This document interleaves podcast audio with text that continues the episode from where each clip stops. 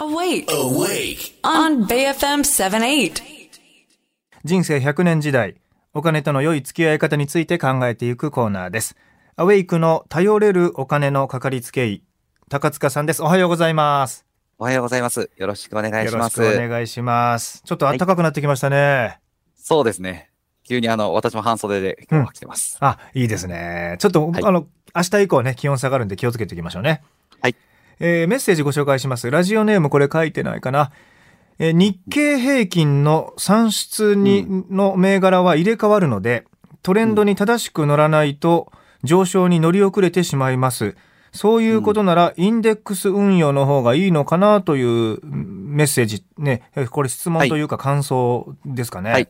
ありがとうございます。日経平均あのの算出銘柄入れ替わりますから正しくトレンドに乗らないと上昇に乗り遅れる、ほうはい、うーん。なるほど。少しちょっと難しいお話かもしれませんが、今日はあの、ちょっとこのインデックスとアクティブファンド、うん投資信託やっていく上で、まあこれから特に新ニーサ拡充していくので、多くの方が、まあこちらどちらがいいのかなということは考えることになると思います。うんなので、改めてインデックスファンドとは何なのか、アクティブファンドとは何なのかお話ししていきたいと思います。はいインデックスファンドっていうのが硬いもので、アクティブファンドは硬くないものと思っている方も多いと思うんですが、うん実はこの認識は少し改めた方がいいかもしれません。ほうなんとなインデックスファンドっくね、インデックスだといろんな銘柄がまぶされてるから、んインデックスの方があ手堅いんじゃないかって普通は思うでしょうね。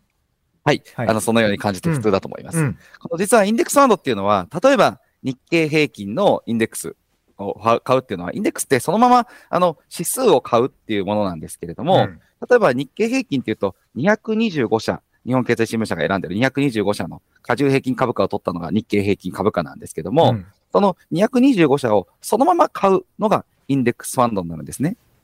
なので、そのまんま買うので、ある意味ではコストも安く買えますし、あのそこにアイデアはいらないんですよ。まあ、あの、ロボットでもできるような運用になります。なので、コストが安いのが特徴になりますし、そのまんまの、まあ、例えば日経平均に乗っかるってことができる。ただ、デメリットとしては、あの、いい時はいいんです。相場がいい時はどこの株でも上がるんですけれども、あの、下げ相場の時も、あの、お手手つないで全部の株式が下がっていくっていうのはあります。うんその時に、このセクターは下がりそうだから抜くとか、そういったアイデアを入れることができないのはインデックスファンドの大きな弱点になってます。はい。ということは、機動的にね、機動的にこう動かせないっていうところは、リスクにもつながるってことですよね。実はそうなんです。リスク値は本当はインデックスファンドの方が大きいものも多いです。そうですか。へえ。はいこれあの、次週以降詳しく話したいと思うんですけど、うん。アクティブファンドの方は逆に、あの、アクティブファンドってこう、積極的にインデックスにかつ運用するっていう意味で、あの、なんかこう、いい銘柄上がりそうなのだけ選んでくるって思ってらっしゃる方多いと思うんですけど、うんもちろん、リターンを稼ぐっていうのもやってます。ただもう一つやってることがあって、アクティブファンド、いいアクティブファンドっていうのは、下がりそうな時にきちっと、その、リスク、リスク度が高いものを抜いてあるというか、うん下がりそうな時にそれを抜いていくっていうようなことをやってくれます。なので、下げ相場に強いアクティブファンドなんていうのも実はあったりします。この二つの仕事があるんですね。へえ。下げ相場に強いということは、あれですね。あの、要は、まあ、いわゆる元本、もともとの資金が減ることがないので、はい。